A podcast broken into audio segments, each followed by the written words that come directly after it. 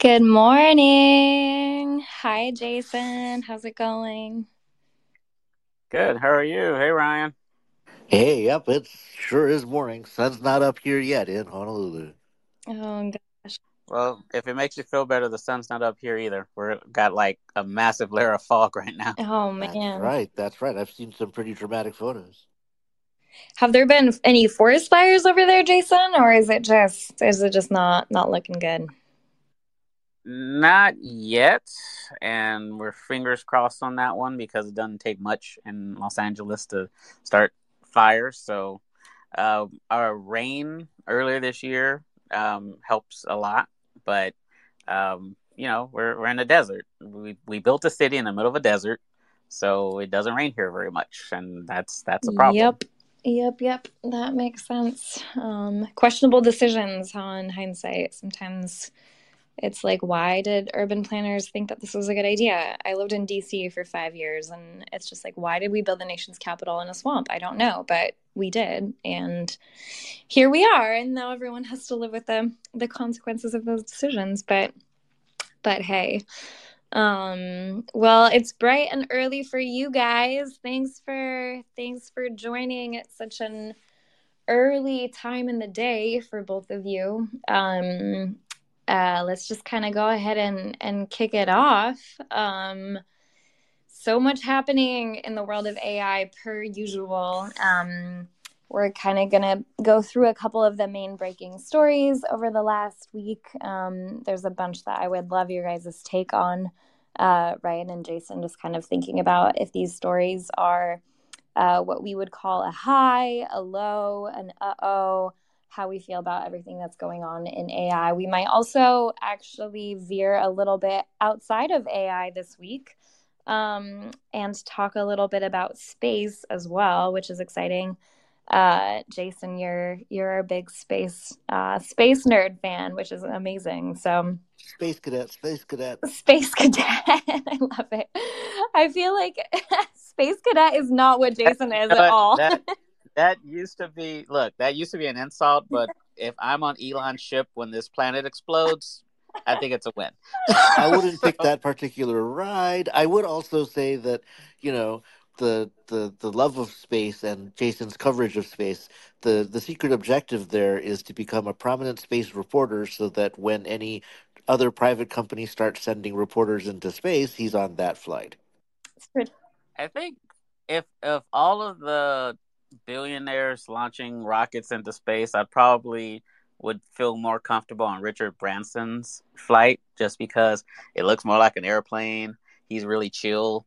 And you know, it's like I haven't heard too many off the wall comments from him on social media, so I'm a little bit more comfortable with with his his uh, space. Yep, I think that that's wise. Has Zuckerberg done anything launching rockets into space? Obviously, yeah, Branson, Bezos, um, Musk. Not yet, but I imagine once his uh once his AI aspirations fizzle fizzle out, uh, he'll probably switch to rockets too. Right. Oh, I don't know if his AI aspirations are going to fizzle out, though. I mean, it sounds like he's kind of Meta's like all on board the AI Express, aren't they? They just released the um, the Billie AI demo. I don't know if you saw, but um the the uh metaverse representation of was it Kourtney Kardashian is now um uh available and people can talk to her and it's uh her name is Billie and it's uh, circulating all over social media. I have strong feelings about it. Um Well, that that's actually, I mean, jokes aside, what Facebook does well is interaction.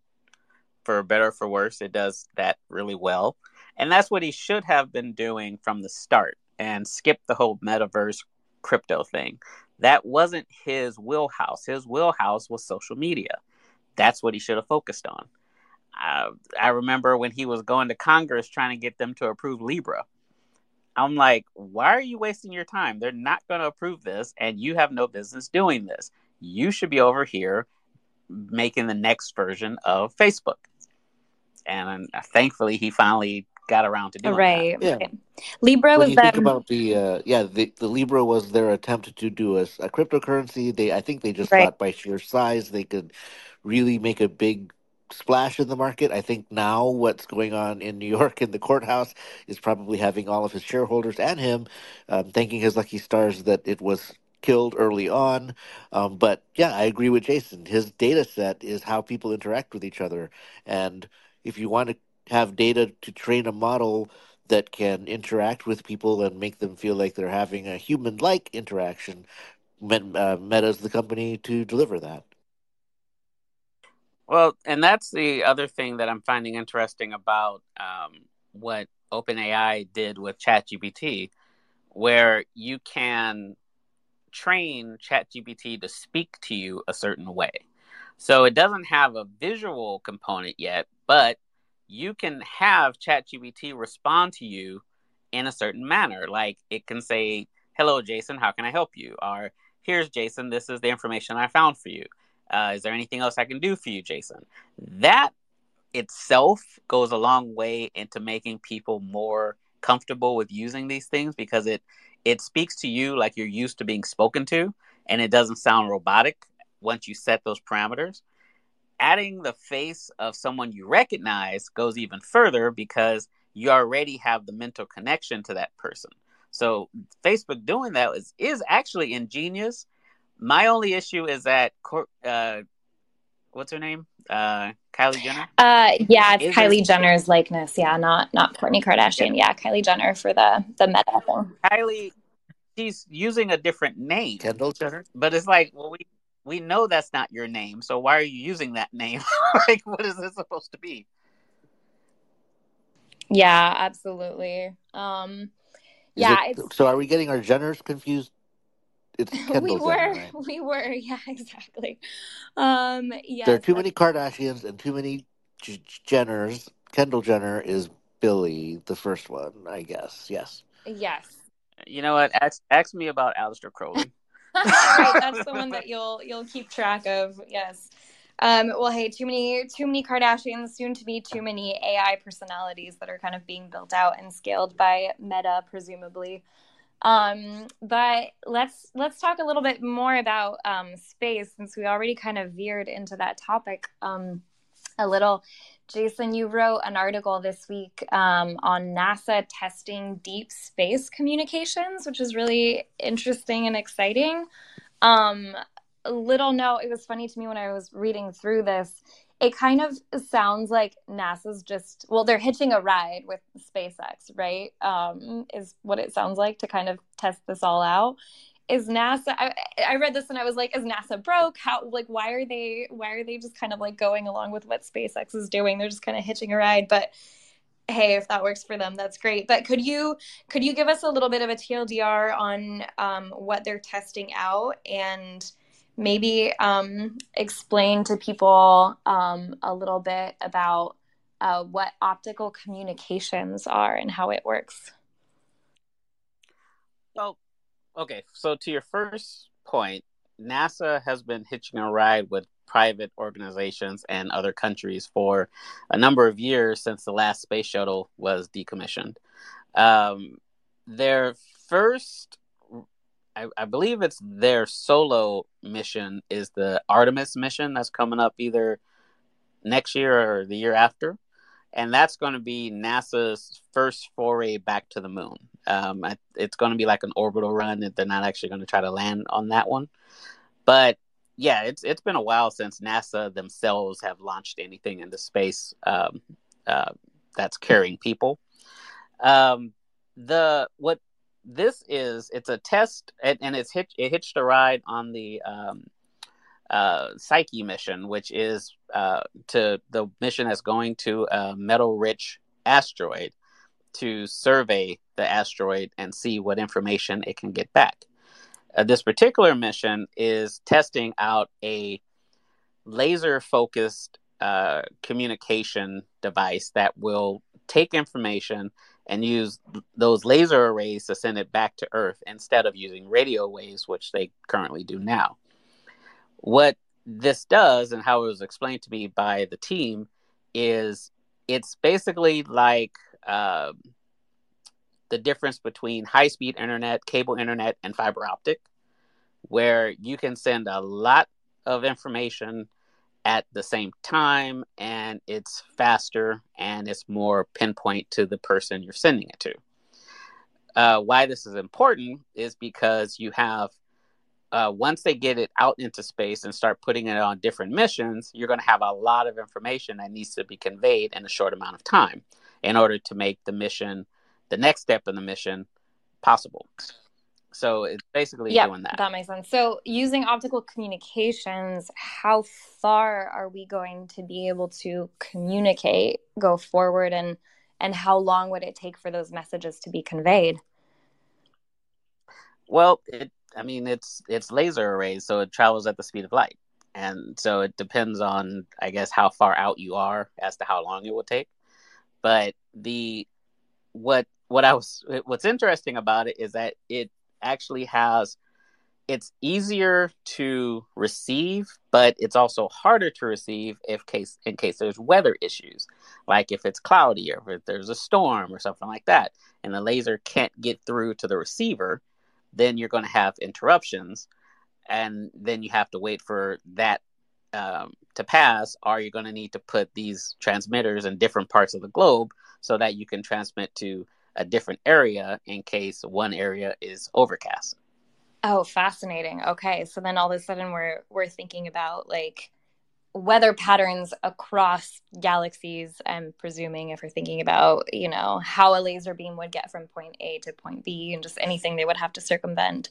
Um, that's really fascinating. Um, Jason, high, low, uh oh. It seems seems like we probably know what this one is going to be, but high, low, or uh oh it's a it's a high for the technology. I'm cautiously holding my uh oh back depending on its future uses.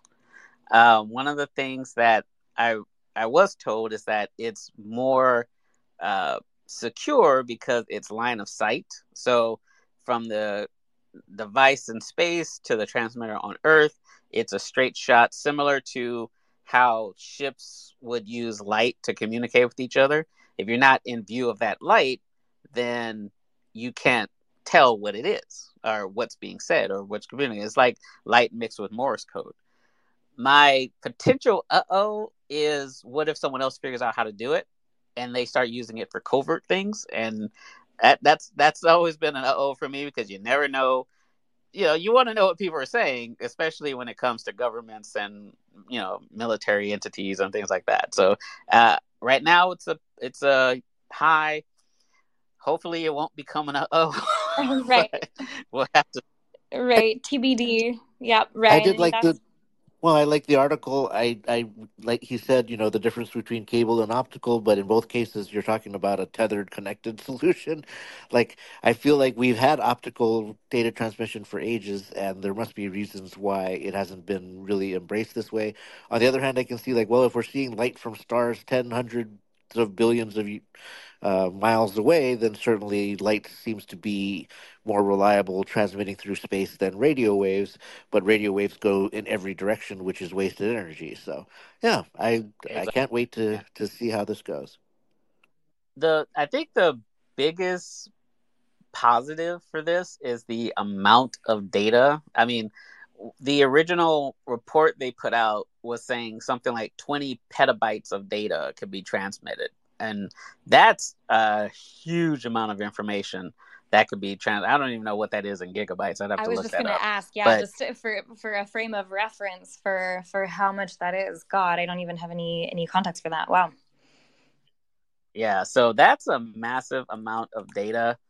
Uh, 20 petabytes is two, 20, massive, 20, 20 million gigabytes. Damn, a lot, basically. a lot. Yeah. yeah, that's a lot. So if this thing is capable of doing that, we're going to find out a whole whole heap about um, outer space. Wow. Yeah. Well, this is super exciting. Um, yeah, we'll have to kind of you'll have to keep us updated on um, on how all of that kind of continues to unfold. But really exciting to see NASA kind of experiment with that. Um, let's move on uh, and talk a little bit about uh, AI tooling now. Um, Jason, you also wrote an article this week on different AI tools that are being used for YouTube. Um, and in this article, you mentioned a couple alternatives to Chat GPT, which I thought was really interesting. Um, you mentioned Claude AI and Perplexity AI. I was wondering if you and Ryan, as well, if you want to chime in on this one, if you guys could talk a little bit about these alternatives, um, pros and cons to each, what what you like about them, um, and then which one your favorite is. Um, would love to hear your takes on that. I actually liked um, Perplexity um, before ChatGPT, and the reason why is because ChatGPT still, but for a long time, has had issues with spitting out facts that weren't true and it would spit out those facts without any type of um, well this is where i got that from. And when you asked it to do it it was just as likely to give you a fake link as it was to give you a real one. What i liked about perplexity is when you type in a question with perplexity when it gives you its answer it by default gives you the link to where that answer came from.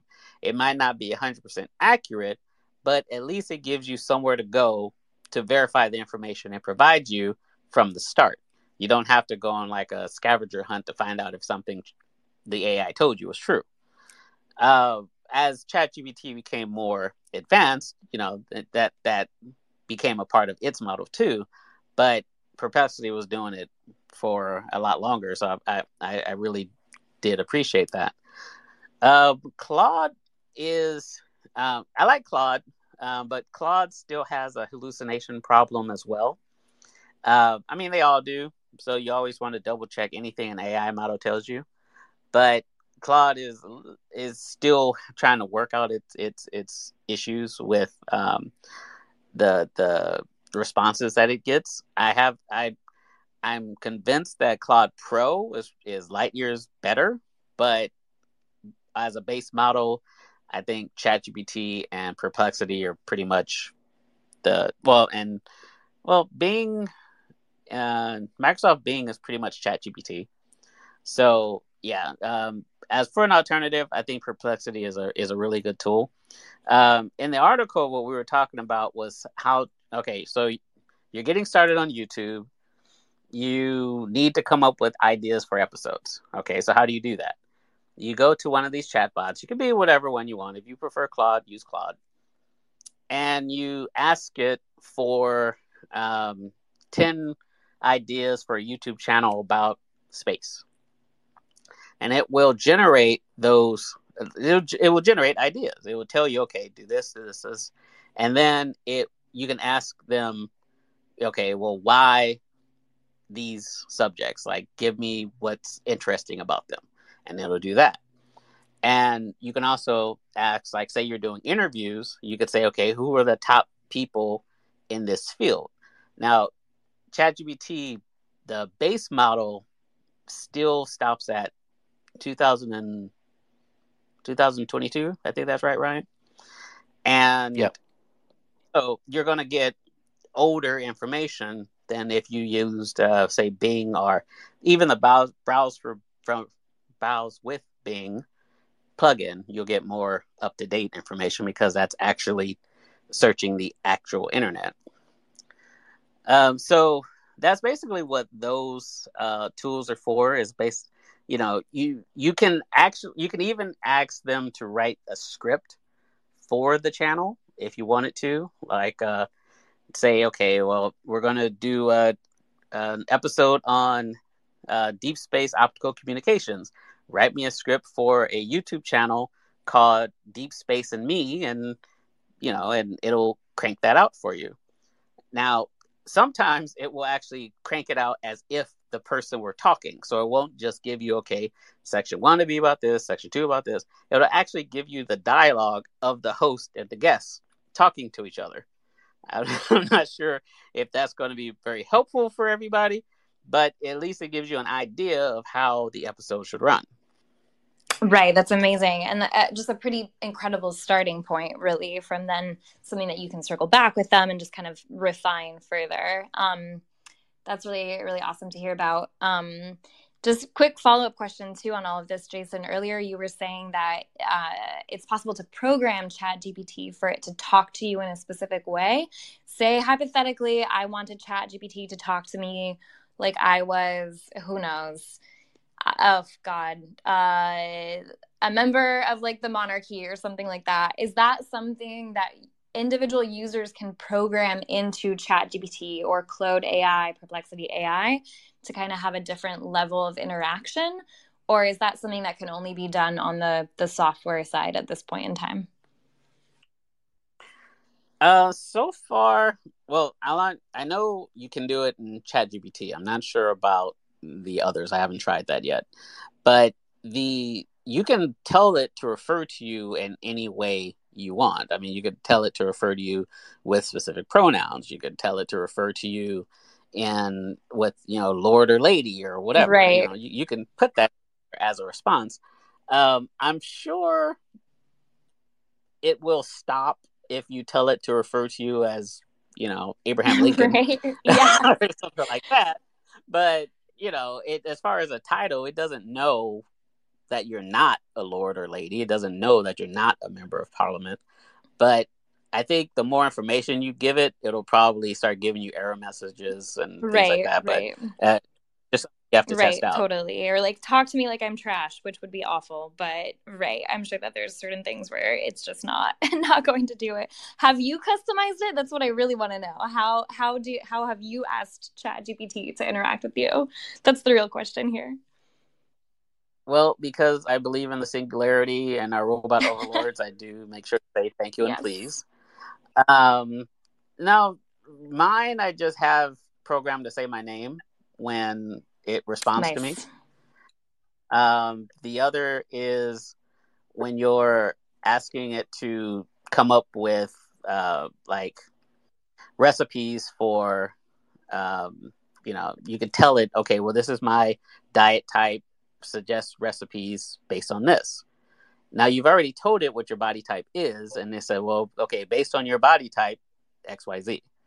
You know, because you Yep. already programmed it to, you know, understand those things. It, it, you can tell it uh, specific parameters. Like I could say, I'm a journalist from Los Angeles. Okay, well then the responses are going to be, well, in in LA, this kind of thing is being talked about, or something like that. If, if you Yep. wanted to. Yep, that makes it's not know, just how it interacts with you, it also recalls all the previous information um, about where Right. you live and all that kind of stuff. Yep.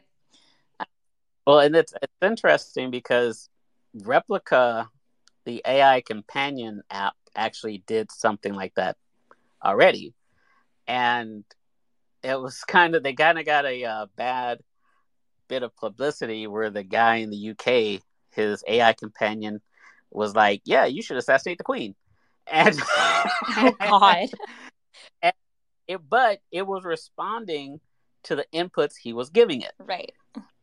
So it didn't know that this queen was a real person. It it was just responding to what he was saying. And I think that's what people don't understand about these um, chatbots is they're conversational chatbots. You know, one you can program it to speak to you however you want, like your what your your joke about talk to me like I'm trash. It'll do it Right. if, you, if you tell Yep. it to. So you know that's just something that people need to keep in Yep. mind. I feel like this might be an uh oh. I don't know what you think, but um, this feels like something that could could go either way, but just something to be aware of. Well, AI in general is. Uh, well, no, I mean it is because if you think if you think about it, this thing is not sentient. It doesn't know. It's responding to what we tell it. So it can respond positively. It can respond negatively. It's all about the user, and I think we forget about that because we're thinking, you know, Skynet, Terminator, you know, uh, the creator, you know, fictional representations of AI.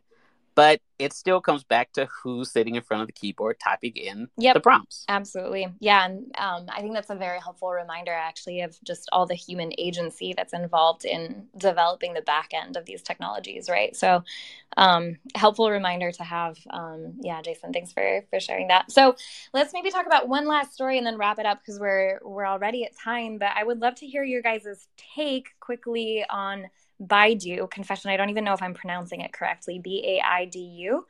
Um, they are essentially China's Google competitor. Um, would love to hear your guys' take, um, similarities, differences, and then just how they're experimenting with AI. Um, and Ryan, maybe we'll start with you because, um, uh, yeah, would love to hear your your take on all this. Well, I think uh, Jose did a good job sort of framing it that you have Baidu and Alibaba, the two two of the biggest firms in China, both trying to build all-in-one tools. Oh, gee, sounds perhaps like what a crazy billionaire wants to do with Twitter, um, but they both are going to try to take over AI in their countries the same way Google and Microsoft are battling in ours. And I think the um, Baidu demo that they did yesterday at Baidu World um, was very impressive. And I mean, certainly we, uh, sadly, are not um, Chinese speakers. And so a lot of what it was demonstrating and how uh, smooth and seamless it all was is completely lost on us just watching it on YouTube. But I think one thing is clear is that it's just as powerful and as mind blowing to their market as this technology has been to our market. So I think that's very um, intriguing, and particularly because, again, Baidu is um, trying to do everything from a web browser to a search engine to a social media platform, just like the companies here in America. I I am intrigued how all of this is being impacted by the export restrictions they're putting on artificial intelligence processing chips that the US is trying to keep out of the hands of China because we want to keep the lead globally. Um, but it certainly doesn't look like they're being held back that far. Oh, interesting. Say a little bit more um, just to that effect, maybe just kind of talking about um, where all these companies are getting their chips from, because I know that there's been a lot of controversy around supply chain shortages for chips. Um, yeah, where are they getting them from and what's kind of the, the issue there at the moment? Yeah, I mean, fortunately, I don't think there's a shortage of them. Um, it was kind of funny that uh, you know chip makers got all excited about crypto, and for a while, because of Bitcoin mining, you couldn't get your hands on certain GPUs that had the processing power to do mining. But now crypto is, shall we say, uh, on the back burner for a lot of people. And uh, the good news for the chip manufacturers, in particular Nvidia, is that um, AI is also processor intensive and does require high um, performance. So their chips are still selling like gangbusters. I, the, the primary challenge in terms of supply chain is that the U.S. is putting uh, export restrictions specifically to limit the availability of these chips to, shall we say, adversarial nations, including China. The bad news is that many chips in the world are made in China, and even though they're using technology from uh, designers and developers in other countries, they certainly have access to those designs and can probably emulate them pretty easily. Yeah, that makes sense. There's a lot there copied. Um, yeah, Jason, go for it. Yeah. My concern is that, you know, we always make reference to an AI arms race. Well, okay, well now you have it. Where there's a industry in America building AI models and an industry in China using building AI models, and we're already at at, at the very least economic rivals.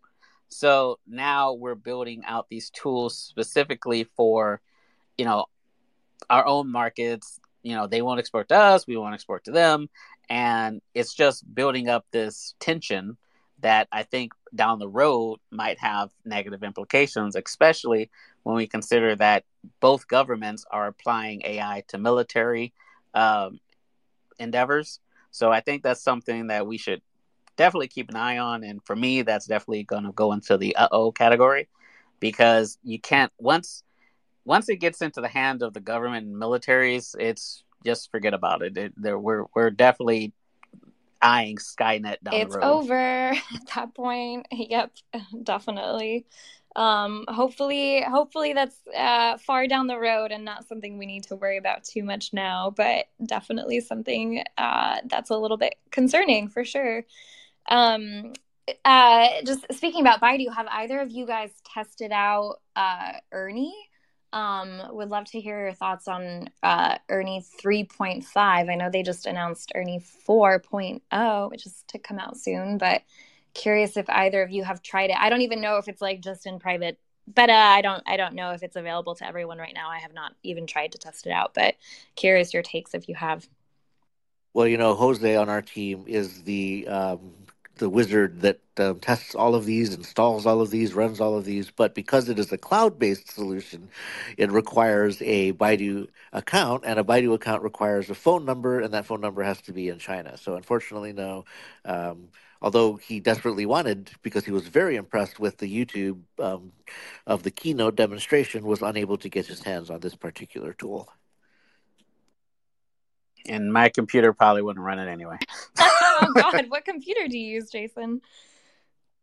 Well, I built my own, so I have to uh, upgrade a few things before I can do any of these models properly. You built your own computer? I'm sorry, what? it's not. It's actually not that hard. It, it's just it's expensive and time consuming if you really want a good one. But wow. yeah, um, building your own computer saves you a lot of hassle um, mm-hmm. once you get used. Right. Wow. Well, that's amazing. Um, that's definitely uh, definitely inspirational. I'm not gonna lie. Um, well, any any concluding thoughts from the two of you guys? Um, maybe just if you want to say, uh, just in like a brief minute, um, what you are most excited about right now when it comes to AI innovation, um, and what you're you're just kind of eyeing and looking forward to. That would be great. And then I think we'll just kind of round it off there. I think for me, the what I'm most um, interested in and optimistic about are the people coming online who are trying to put these AI models, the control of these AI models, in the hand of the hands of the people, um, instead of these shadowy companies that no one's ever heard of that want to scan your eyeballs. I'm not talking about anybody in particular. And you know what they're trying to do is okay we have a constitution. Most countries have constitutions that give either rights or even privileges, whatever, however you want to call it. And you can and can't do this. Well, should we apply that mentality to these tools that are becoming so sophisticated that one day we might not be able to, dif- you know, tell them apart from a human intelligence anyway? And you know, I was speaking to the uh, Collective Intelligence Project before this, and that's what they're working on. They're working with Anthropic to try and develop a quote unquote constitution for AI. And it's very interesting to see that this isn't being done by a board, this isn't being done by engineers. They're doing it with a survey of random American citizens. And I think that's that's a good step forward in making this thing safer and more, you know, user friendly, more human friendly. I love that. Thanks for sharing, Jason. Um, Ryan, any any concluding thoughts from you? Check in to uh, Decrypt Emerge on a weekly basis. We've introduced the How to AI series, which are practical guides to using AI tools in a variety of sectors, whether you're a veterinarian or a teacher or a YouTuber, as in this week's one. Um, we're going to have an article every Tuesday about um, the best ways to apply artificial intelligence to your work. That's what I'm excited about. Definitely, yes. Um, echoing everything Ryan just shared. Um, two weeks ago, we launched our latest hub uh, called Emerge, which we're super excited about. It's all things ML, AI, just emerging tech in general. Um, plug into our Discord. We have a couple new channels over there that we're kicking off. Um, and then we'll just keep on doing these spaces um, on a weekly basis. Uh, we just think it's important as staff to kind of take time um, to just regroup and talk about how uh, how we're feeling also just with all these stories. Um, uh, there's a lot happening in the AI space. It moves very quickly. Some of it is scary. We just want to open the floor for all of you guys to kind of come to if you have any questions, um, concerns, or if there's any stories that you're following closely. This is the time to kind of come and chat with us and hear about um, Jason and Ryan's takes on the latest. Um, so yeah, come come back next week at uh, 12 p.m. Eastern. We'll be here. Uh, looking forward to to talking with you guys again then, Jason and Ryan, and as always on Slack for us. Um, and uh, yeah, I think we'll leave it there for today. Thanks everyone. Have a good day. All right. See you next week. Bye, Thank you, everybody.